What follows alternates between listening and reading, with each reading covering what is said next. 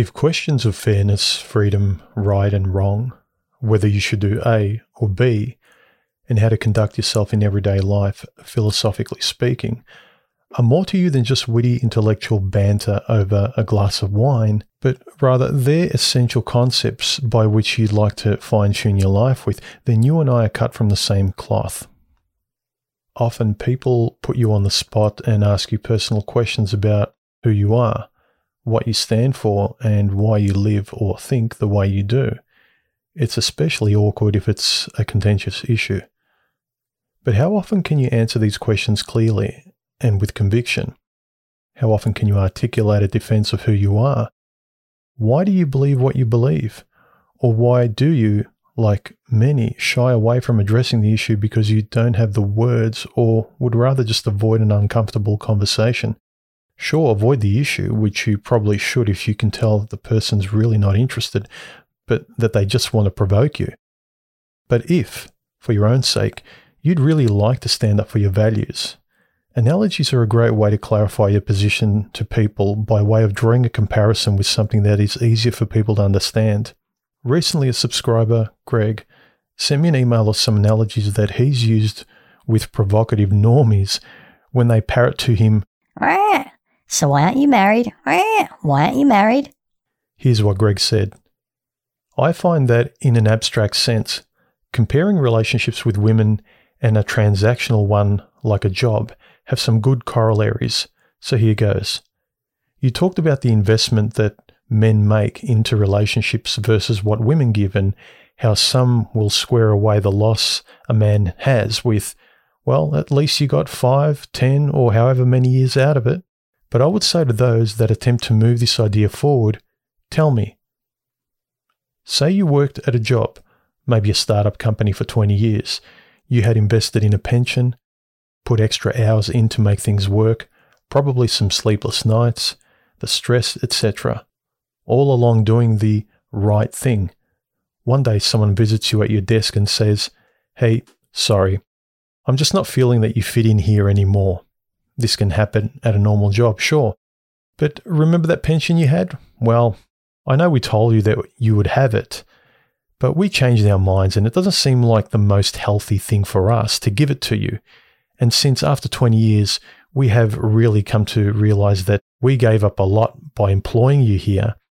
We won't give you a severance, and we have a court order that says that every future job you have, you have to give us money to ensure that we stay afloat.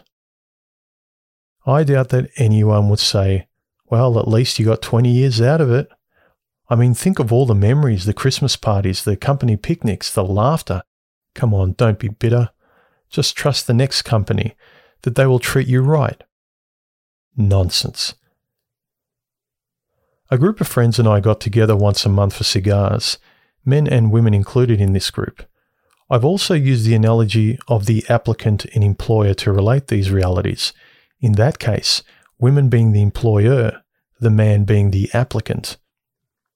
Say you get a call back after being interviewed for a job after they had already selected another candidate that didn't work out and was fired or left. When you interviewed for the job initially, it originally posted as 50k a year. But they now tell you, well, we reduced the salary to 40k and increased the duties and difficulties of the job. The benefits were also cut. Retirement contribution is less. And when you question why this is, they reply, well, the last person we hired for the job really took advantage of us, wasn't entirely truthful, and so basically, we're offering you less and making you work harder for our approval. And we might consider you. In this instance, any self respecting person would find this truly a sleazy proposition. I get a lot of long pauses when I make this comparison, as if it registers with both sexes for a minute and the subject quickly changes. And those were Greg's analogies. Thanks, Greg. You know, I've always said that unless you get used to exercising the mental and linguistic muscle of expressing yourself to others, then you're always going to be hiding who you are because you're not allowing who you are to come out and speak. So stop hiding who you are, gentlemen. I hope this video was useful. Let me know your thoughts in the comments. Do you freeze when people ask you difficult questions about how or why you live the way you do? Do you think analogies on personal topics that you're tired of them asking you over and over again would actually help you feel more confident about answering those uncomfortable questions? Discuss below in the comments. I'm sure others will be interested too. Also, please subscribe. Many of you aren't, so please double check. Hit the bell icon and select all so you'll know when I release another video. Because making sure you subscribe helps the YouTube algorithm recommend my videos more efficiently. Give me a thumbs up if you like this video, give me a thumbs down if you didn't and support my channel any way you feel like. Thanks to all those who've donated recently and to the guys who supported me long term. I really appreciate it. Talk to you in the next video, guys. Bye.